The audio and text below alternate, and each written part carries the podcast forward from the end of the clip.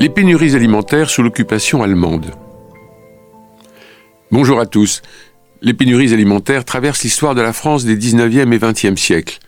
Aujourd'hui encore, la guerre que la Russie mène en Ukraine, entravant le travail des agriculteurs et bloquant les exportations, fait planer la menace d'une crise alimentaire mondiale. La faim guette dans de nombreux pays dépendant du blé ukrainien. Je rappelle que l'Ukraine fournit près de la moitié de l'approvisionnement en blé du programme alimentaire mondial.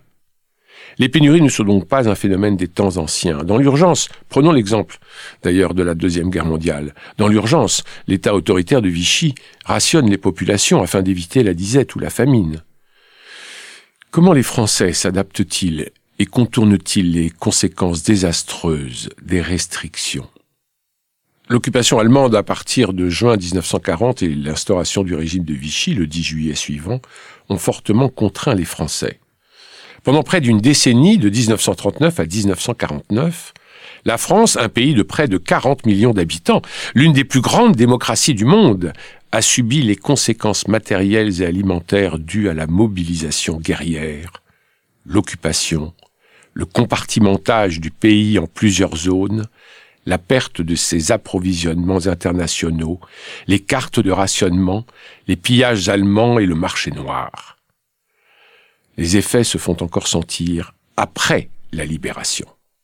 Les premières restrictions sont mises en place dès la déclaration de guerre en septembre 1939. Les Français doivent s'habituer à consommer certains aliments en quantité moindre tout en étant restreints dans le volume de charbon à acheter pour se chauffer l'hiver suivant.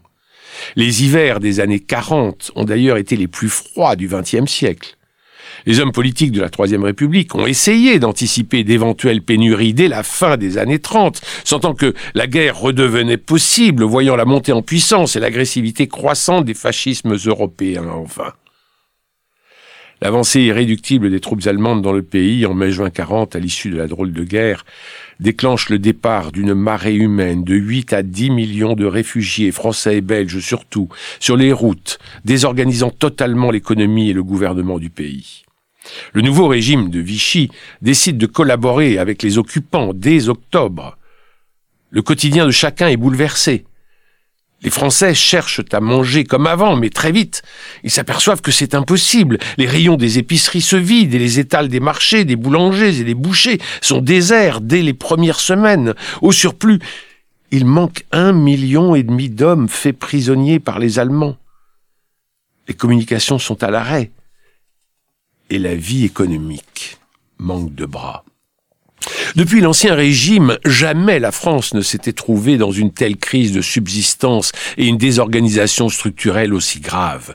Les Allemands réquisitionnent et pillent tout ce qu'ils peuvent. C'est un casse-tête pour le gouvernement collaborateur de Pierre Laval. Une question se pose alors.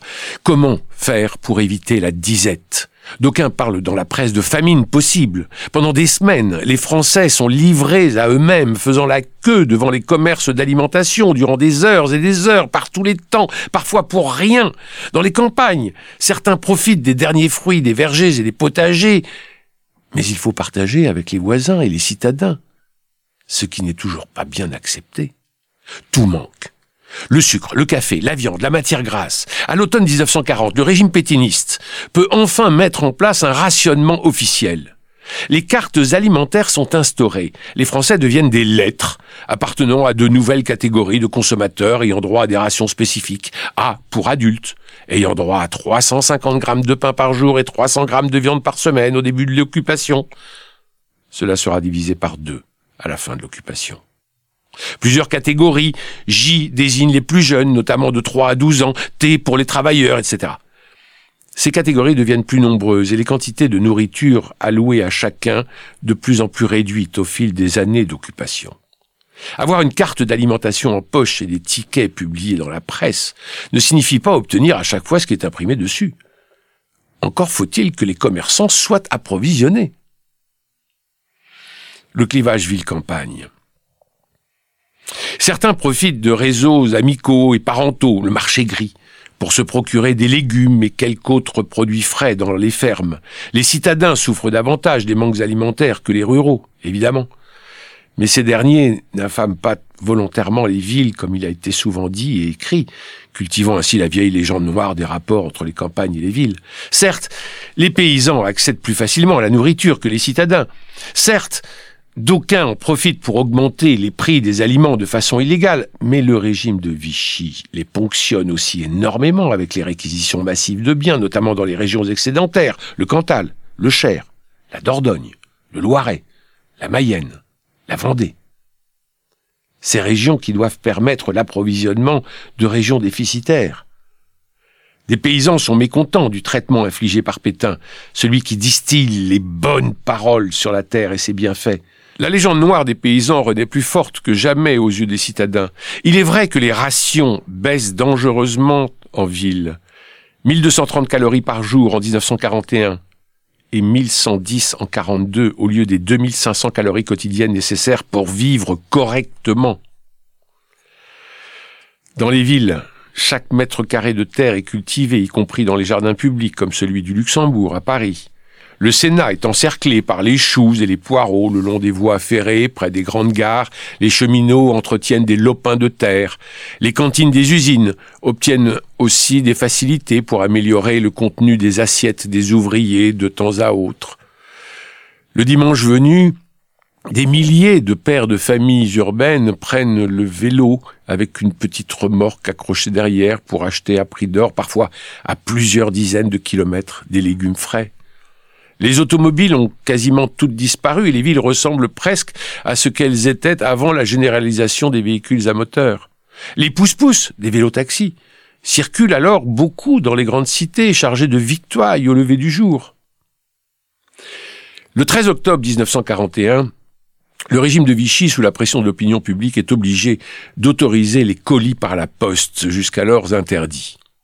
L'envoi de colis familiaux et l'entretien de jardins ouvriers est donc autorisé et encouragé.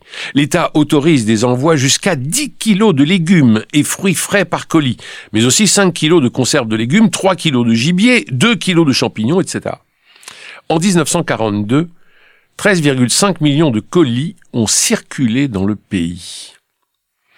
Ainsi, villes et campagnes cooptèrent plus fermement, même si les familles les plus aisées peuvent recevoir des colis dits agricoles, plus riches de nourriture devenue rare, œufs, farine, beurre, confiture.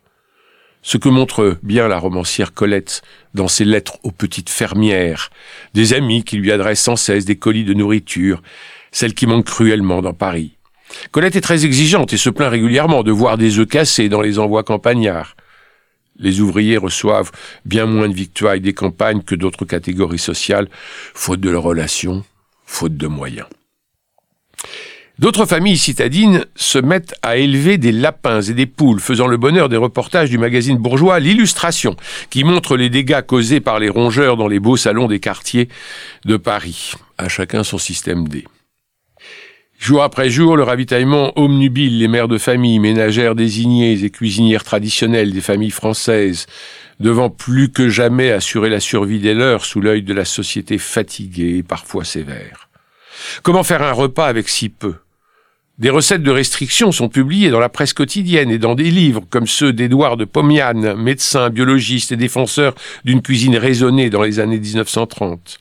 Ce dernier pense qu'une cuisine maigre ne peut pas nuire au corps et que le manque alimentaire permet de réfléchir à une meilleure utilisation quotidienne des aliments disponibles. Les magazines de jardinage multiplient les conseils pour redécouvrir des légumes oubliés comme le topinambour ou le rutabaga. Ce sont de bons légumes, mais les consommer jusqu'à l'écœurement à toutes les sauces a eu de quoi dégoûter à jamais les Français après la guerre. Une chanson populaire est même écrite pour célébrer le rutabaga, le légume roi des années noires. Pour autant, plus les Français s'enfoncent dans la nuit de l'occupation et de la faim au ventre, plus les rations baissent. Les Français perdent du poids à vue d'œil et les enfants ne grandissent pas comme ils le devraient, perdant entre 7 et 10 cm en moyenne entre les années 30 et la fin des années 40. Le rationnement est impopulaire et conduit au divorce d'une partie de l'opinion publique avec Pétain dès le second semestre 1941. Nombre d'habitants contournent alors toutes les réglementations avec le marché noir notamment, ou les passages interzones en fraude. En Touraine, la gare de Loche est fréquentée par des centaines de voyageurs chargés de valises, souvent odorantes, retournant vers Tours ou Châteauroux. La viande de bœuf ou de volaille traverse ainsi la ligne de débarcation. Les autorités ferment souvent les yeux, moyennant une partie de loi passée en fraude, par exemple. En 1942, le kilo de beurre revient à 50 francs sur le marché officiel et à 170 francs au marché noir. Ce prix s'élèvera à 450 francs en 1944. L'impuissance de Vichy. Enfin, il reste les bonnes idées pour remplacer des produits manquants. Le café est préparé à partir de noyaux de pépins de raisin. À partir de 1942, l'État contraint les fabricants à produire le café avec 75% d'ersatz. Le thé ne doit contenir que 20% de vrai thé. Les feuilles de noyer, de ronces ou de bouleau pourront faire l'affaire. Pour autant, les Français ont hâte de retrouver un semblant de bien-être et de joies alimentaires. Jusqu'au terme de la guerre, des profiteurs fournissent les nazis et les Français compromis en foie gras, champagne, gibier rare, légumes à volonté. Le maréchal fait sa propagande, affirmant que le rationnement est nécessaire pour assurer une juste répartition des ressources. Il négocie sans cesse avec les Allemands des allègements pour faire passer plus facilement des victoires d'une zone à l'autre, souvent pour rien. Les Allemands se servent abondamment au passage dans le cadre d'un marché noir massif. Et puis les bureaux de répartition des denrées alimentaires sont accusés de détourner les marchandises, tout comme les intermédiaires entre les producteurs et les consommateurs, au fil des mois, l'État français devient de plus en plus strict avec l'organisation du ravitaillement, mais rien n'y fait. La ration alimentaire quotidienne continue de fléchir. Dans plusieurs régions de France, des ménagères en colère manifestent dans les rues, ce qui est très risqué. Le régime de Vichy est pris dans l'engrenage infernal de la collaboration d'État dans lequel il s'est mis lui-même.